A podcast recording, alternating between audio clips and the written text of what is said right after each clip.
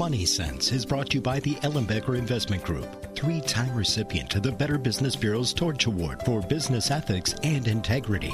The Ellenbecker Investment Group is the only Wisconsin investment company to receive this prestigious award more than once by providing exceptional planning and extraordinary service each and every day.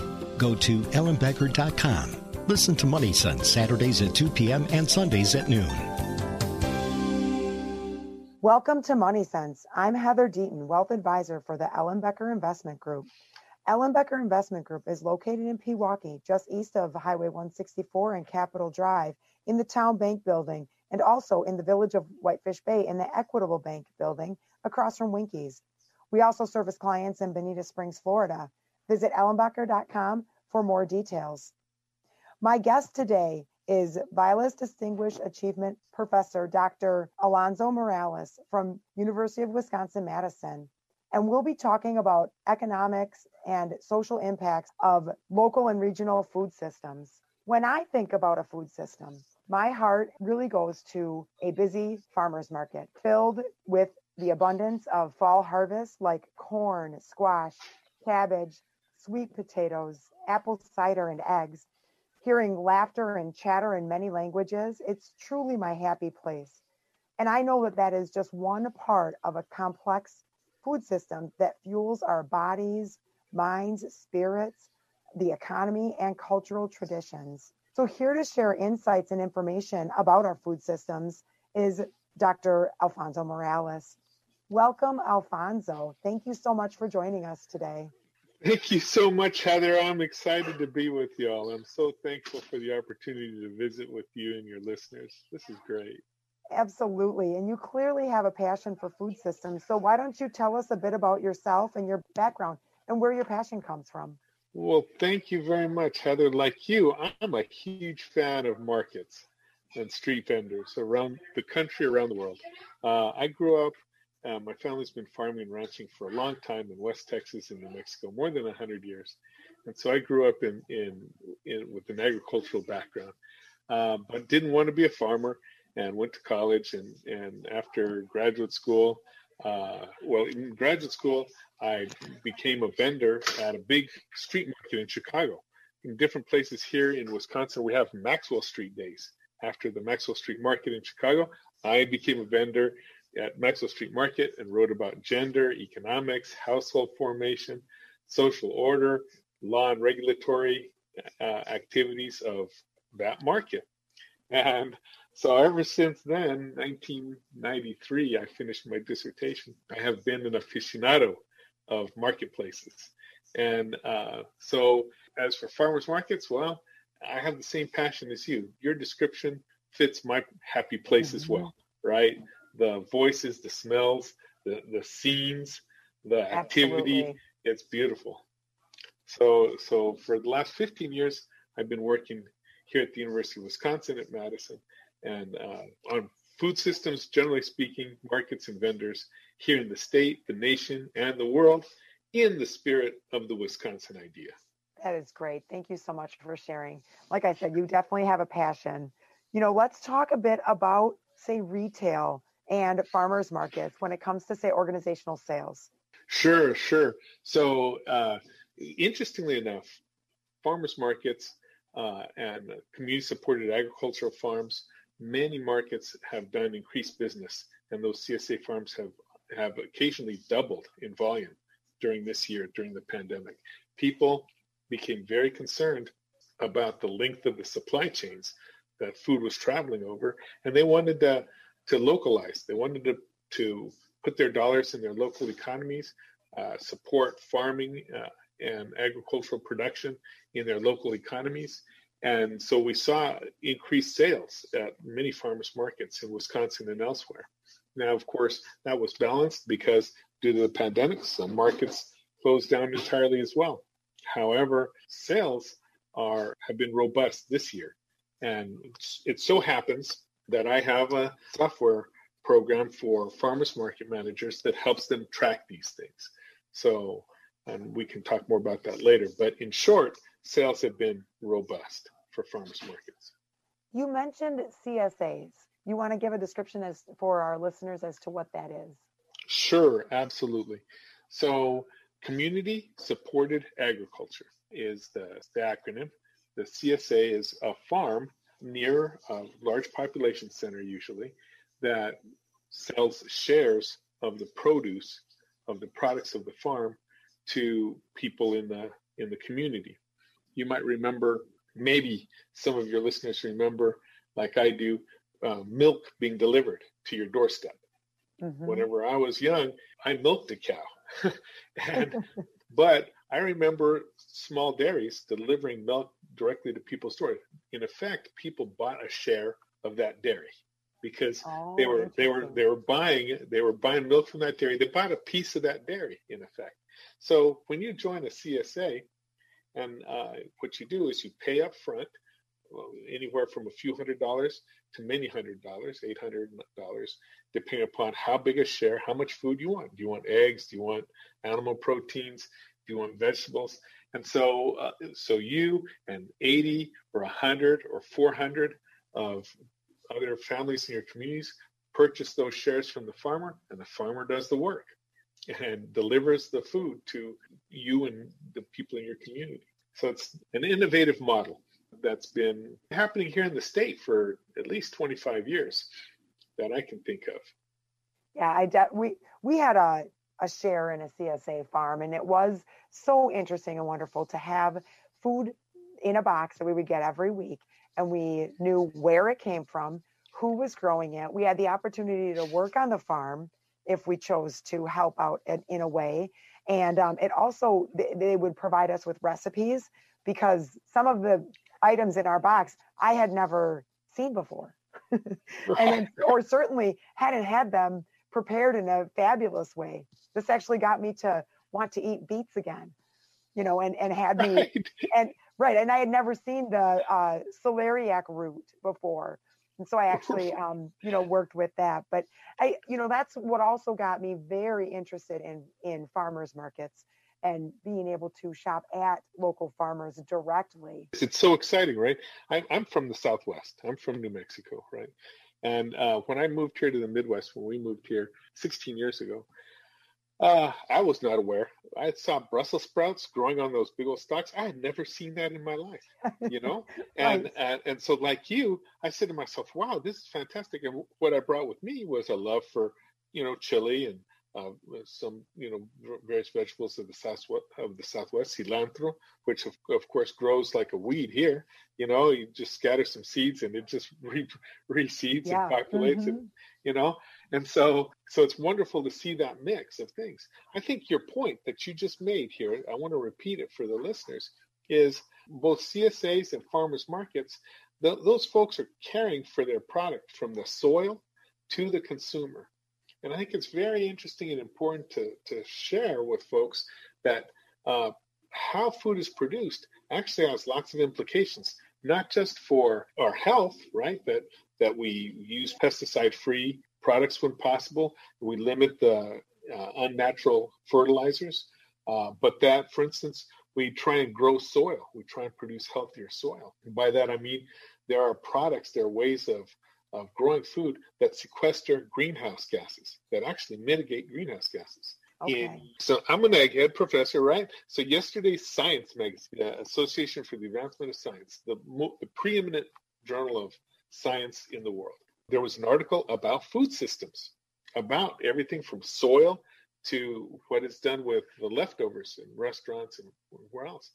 And mm-hmm. uh, in that article, they said changing production activities can limit greenhouse gas emissions and help mitigate climate change in a huge degree. In a huge degree. Uh, I won't tell you the hundreds of millions of metric tons of carbon that can be sequestered by these processes over decades, but I can tell you that as a professor who works with farmers market farmers, we are actually helping them. We're my team, my lab at the University of Wisconsin Madison is working with uh, farmers to help them understand the ways that they're limiting greenhouse gas emissions in their production activities and helping them adopt better production activities. So, you know, this is when you just go to a farmer's market and you're having a great time, you are really seeing only the tip of the iceberg. Absolutely. for, for all the different uh, benefits that uh, that marketplace is supplying to communities, uh, to the community that, that it's in. And tip of the iceberg is right, for sure. You know, with that, we'll be right back after a short break.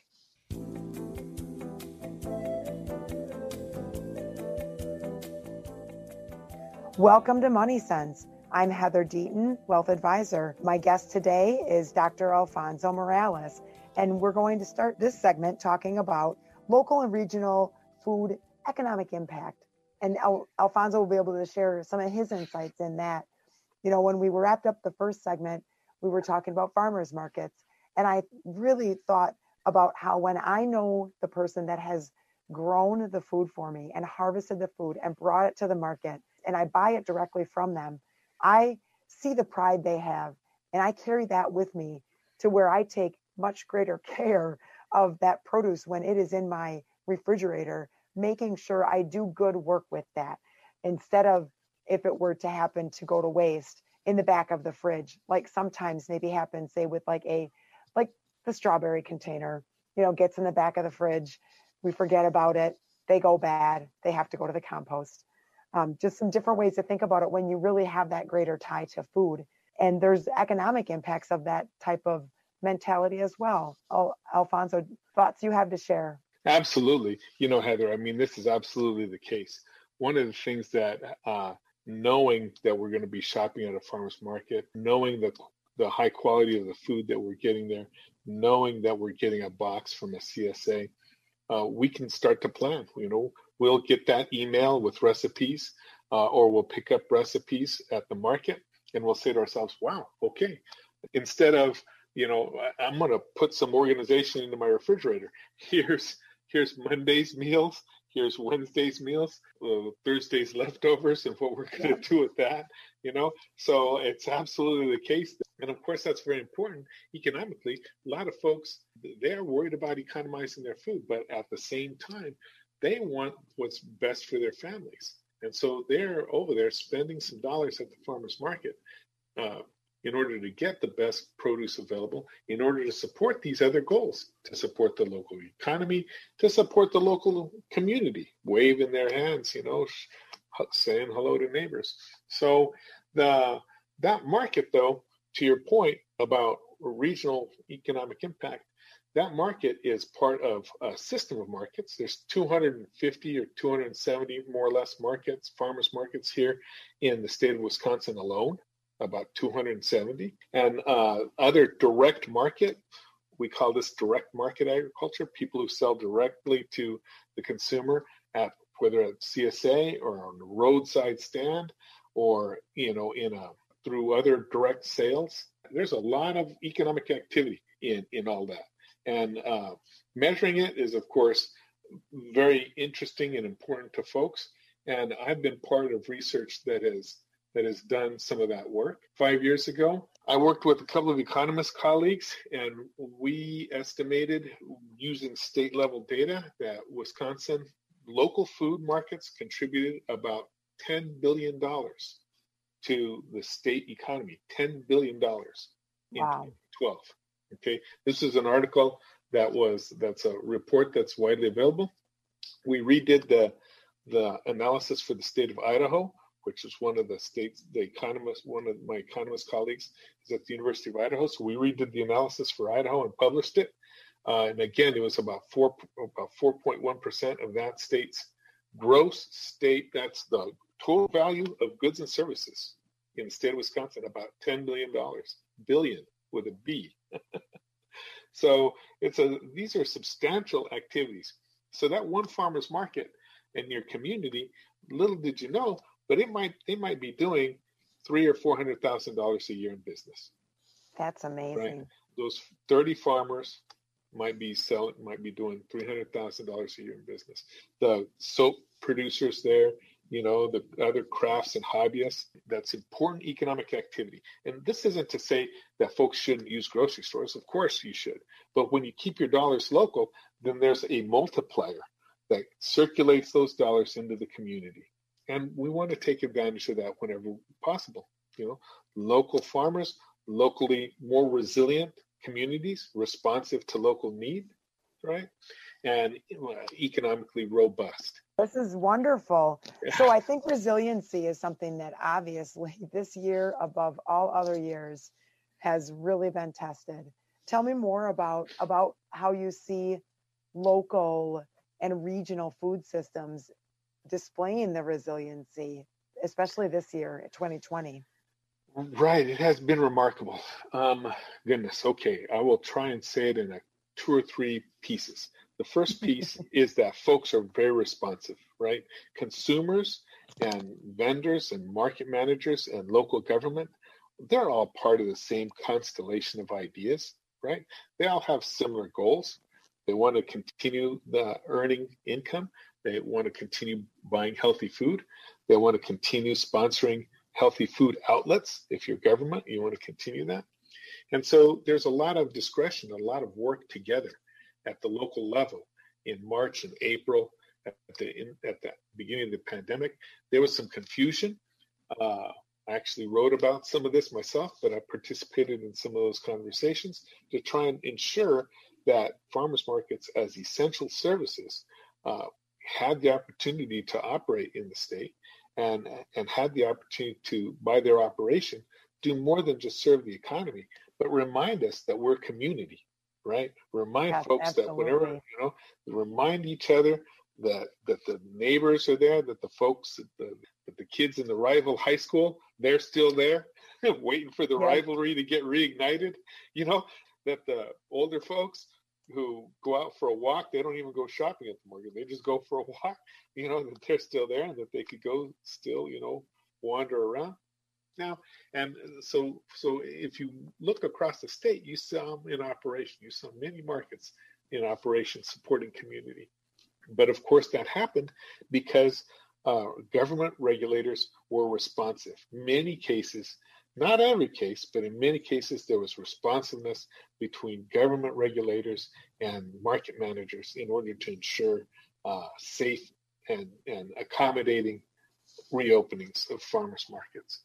So one other one other point then that I would say in terms of the pandemic is that while sales have been robust at farmers markets and CSAs, resilience is not just economic a resilient community is much more than economically resilient.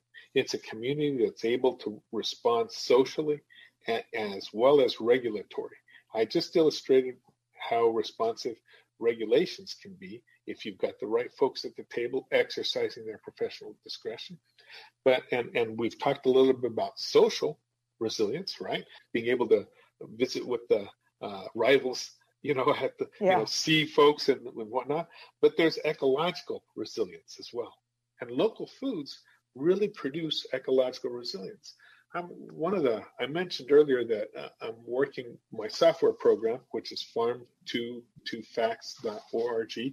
It's market manager software used in uh, the US and Canada. We're, we're building that uh, for hospitals as well. And, and hospitals and market managers and consumers they are all very interested in purchasing local food that is not just local in economic impact, but has ecological impact. And so we're working with a number of farmers around the state and soon around the country to develop a metric that helps understand their activities. Let me give you an example because this is exciting to me. Yeah, there's a farmer, a, a, guy named Dan up in Osceola, so up northwest, right? Mm-hmm. Basically at the level of the Twin Cities the same uh, latitude of the Twin Cities. But he farms in Wisconsin. Okay. Yes, his CSA serves about 300 members. He sells 300 shares of CSA, and for in the Twin Cities area. And for 15 years, people have been asking him this, and more and more people have been asking. So, Dan, what are you doing for the planet? What are you doing? This food's delicious. Are you doing production activities that support the planet? So, what did he start doing?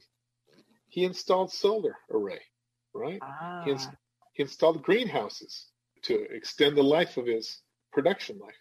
He he put in uh, electric batteries in his delivery vehicles, so so he, he he does zero emission deliveries, and he's doing production practices in his soils that conserve greenhouse gases that mitigate the slow of greenhouse gas emissions.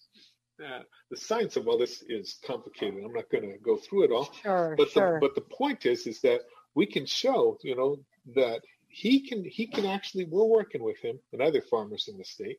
A woman named April, who's a pork producer here south of Madison, uh, and others, to show how they are adopting practices that support ecological resilience, mitigate climate change, and support wildlife diversity and wildlife habitats.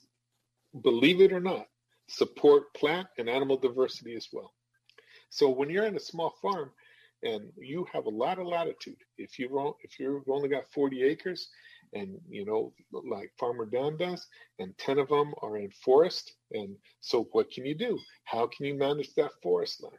Uh, how can the state support farmers like that in managing their uh, their production activities to in support of ecological resilience? This does show the complex nature of and complex impacts of small farmers too. You know, like sure. you said, if they've got more control over where they focus, and if there are different statewide programs to really think about that and what that's doing to help them out we'll talk more about that after a short break.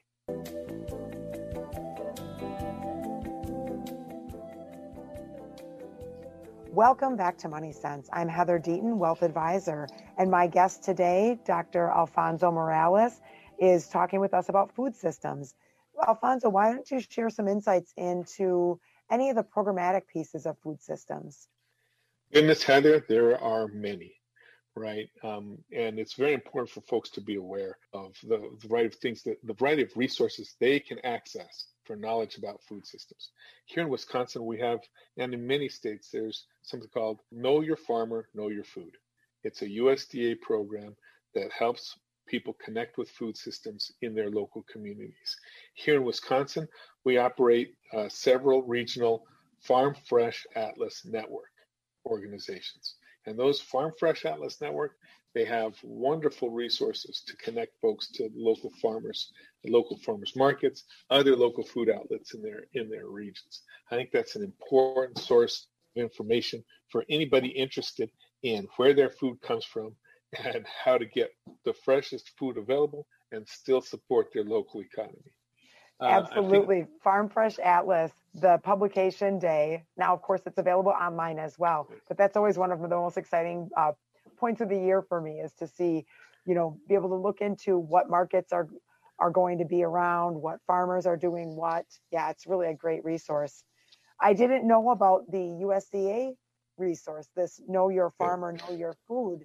It's unfortunately it's while an interesting resource, the the problem with it is that it relies on local reporting. So the resource can feel out of date. If uh, if if somebody doesn't update their listing in the in the USDA Atlas of Farmers Markets, then it's behind. You know, sure, and sure. and unfortunately that's the case. So, but nonetheless, the USDA has many supportive programs that filter through DATCP, right, the Department of Ag, Trade, and Consumer Protection here in the state. For instance, the Farm Fresh Atlas networks. But DATCP also sponsors a number of other important programs and opportunities for local food systems. They have a small grant program to support local food enterprises. Uh, they, they sponsor the state government sponsors the Farmland Advisory Council, which helps farmers and local government collaborate to preserve local farmland to try and keep farmland in production or fallow as opposed to new development, new buildings, new roads. It tries to encourage a better use of, of this prime agricultural land that we have been gifted here in Wisconsin. We have amazing soils throughout the state and very diverse agriculture, everything from the central sands, you know, potatoes and carrots, uh, tobacco, cranberries, uh, you know, the orchards, there's much less the big commodity production of corn and soybeans. And so we have very diverse agriculture and important organizations. I should speak to uh, not just government organizations but non-government organizations like the wisconsin uh, grassland growers cooperative uh, a beef growers cooperative that with an eye to very carefully managed beef production that supports healthy animals healthy soils and healthy people a number of organizations around the state that that care deeply about these things. We have actually the oldest conference of organic agriculture in the country or maybe the world. Uh, Moses, the Midwest Organic Sustainable Education Seminar. It's called Moses. Okay. and and uh, in February each year, thousands of people would descend on La Crosse or Eau Claire. I've presented at those conferences myself, and uh, it's from all over the country. Those conferences are important gathering places for organic agriculture. I'm not sure how they're going to do it this year, February of 2021. We'll see. We'll yeah, see. definitely. Many things are having to pivot, if you will, to virtual. And, you know, I've participated in some different conferences that have really um, went off very well um, in the virtual environment, especially when you have a group of passionate people on an important topic that has a lot of impacts. And you mentioned taking farmland and developing it. You know, so being able to truly find the value in land and as farming being a valuable use of farmland what organizations or types of places help with with that for these small farmers that might be really struggling and, and might be seeing a higher price tag if they were to subdivide. Right. So that's a, such a good question heather. So there's two broad answers to that question. The first answer is the Center for Integrated Agricultural Systems here at the University of Wisconsin Madison uh, is an important source of information for small farmers around the state who are trying to preserve their production activities in the face of development. Cooperative organizations, land trusts, community land trusts, there are different ways to preserve farmland. Urban growth boundaries are not used much here in Wisconsin but they are used elsewhere, and we could adopt them here to limit encroachment of cities and onto prime farmland. The Farmland Advisory Council, that's an important role that that plays in the state to try and help state government and state legislature understand the relative value of farmland, mm-hmm. uh, preserving farmland. Now, so those are some organizations and those are some activities. But here I think is the big one. Heather. I think this is the big one. Right now, we put the value of farmland in terms of developers put in terms of what they can lease or sell, you know, once they build build sell, what they can get for it. And mm-hmm. if you look at the present value of farmland only in terms of the next crop or the next uh, or the developer, well, the farm production agriculture people will lose every time because it's never going to have the same bottom line value. So, mm-hmm. however, we know from this conversation we've been having that there are many, many unmeasured benefits of the farmland for greenhouse gas mitigation, for instance, right? For yeah. for uh, adopting production activities that even produce healthier food. That right. for what I'm guess I'm trying to get to is we need to rethink how we measure the value that the economic value has to comprehend the variety of benefits that are produced. Absolutely. And, and not focus only on sort of a bottom line dollar amount from comparing acreage of food produced versus a 100 unit rental building. because right, right. It's, it's not exactly a level playing field if it's you not a level if, playing depending on the lens you use. That's right. And so we need, at the very least, to be aware of different lenses and, and really try and understand the costs and benefits of these different lenses. Because we need to get out of the thinking of what does this signing this contract mean uh, for yeah. my bank account tomorrow and ask what does this signing this contract mean for my kids and grandkids for their future so yes, the, the long-term lens is long-term is, uh, lens is super is important. Important, important in a lot of different things in our lives, and especially this. Yeah, comprehensive and long-term. We'll take another short break.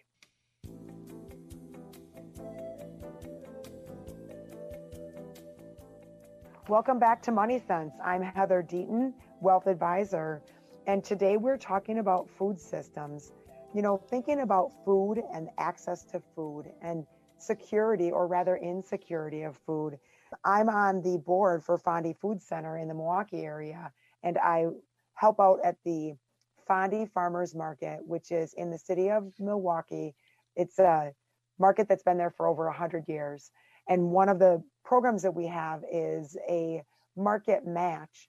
So someone can bring their SNAP benefits, their food assistance benefits card, and redeem some of their benefits off of that card and get tokens to spend at the market because the individual farmers can't take those cards. And when we have funding for it, we actually have a very important program which will match those dollars, dollar for dollar, which means instead of, say, only taking $20 off their card, they're getting $20 off their card to spend at the market and an additional $20 to spend, all on healthy fruits and vegetables. And to see that come full circle because that's more funds to be spent at the market at those small farmers and producers that then have a greater economic opportunity. It is truly a, a whole cycle of joy when I get to see that piece of it all coming together.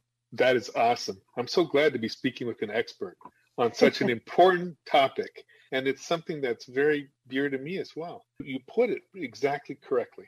Folks are able to double and sometimes triple the value of their dollar at the farmer's market to access that healthy food.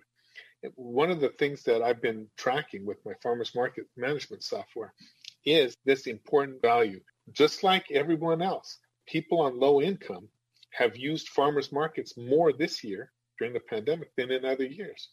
They recognize the value. They are part of the community as well. We need to raise them up and not just think about an emergency food system that's lowest common denominator, but that instead incorporates these folks with their dollars in a mm-hmm. healthy local economy.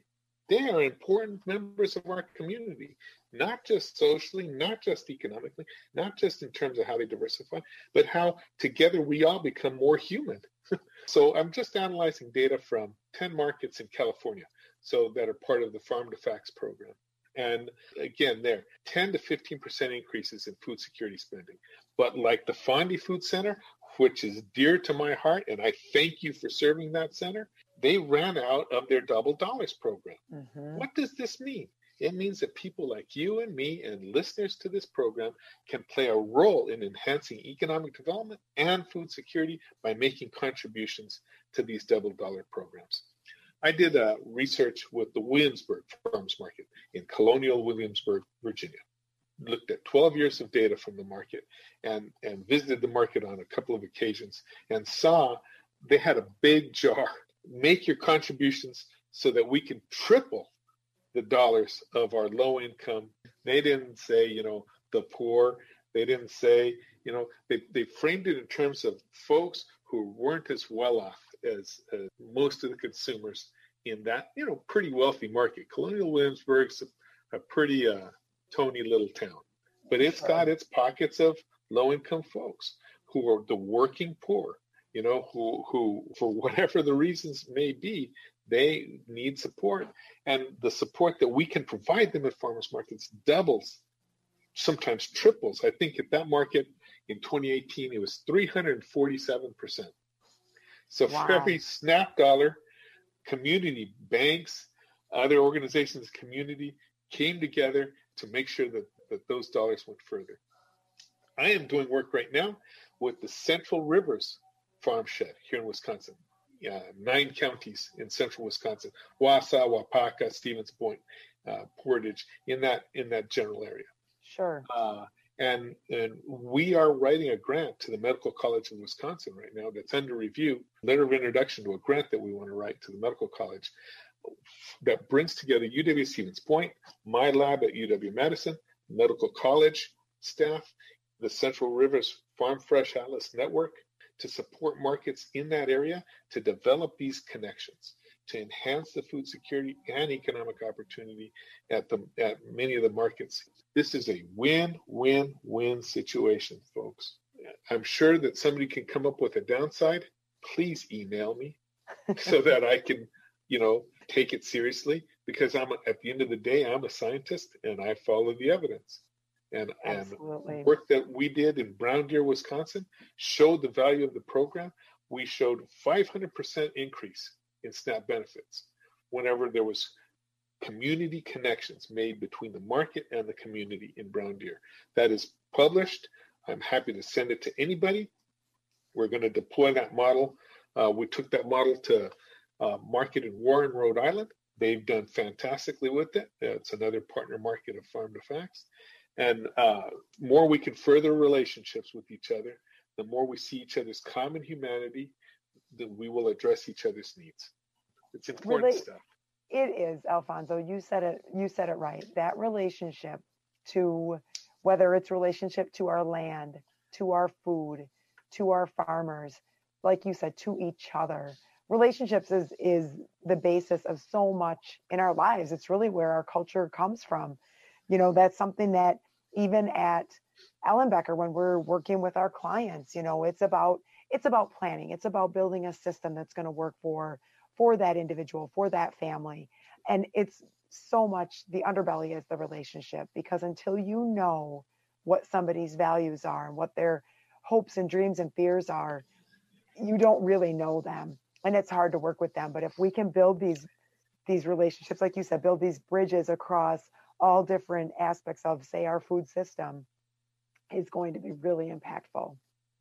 It's so important the way you said that too, because it's true. Those relationships you have with your clients, they will recognize in farmers markets, between market managers mm-hmm. and other community organizations, between uh, well working government agencies and the private sector. Planning is at the basis of all this, recognizing our mutually held values and mutually achievable goals. Mm-hmm. We can advance these things. Absolutely. So, Heather, I really appreciate your thoughts on it because it is, it's absolutely congruent with what you do professionally for a living.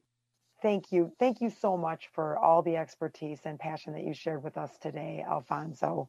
Money Sense airs on Saturdays from 2 to 3 p.m., on Sundays from noon to 1 p.m. And if you like today's show and you want to know more, please visit www.ellenbecker.com or call us at 262 691 3200. As always, I hope that we've made a difference in your personal and your financial well being. And remember that before we plan, before we advise, before we invest, we always listen.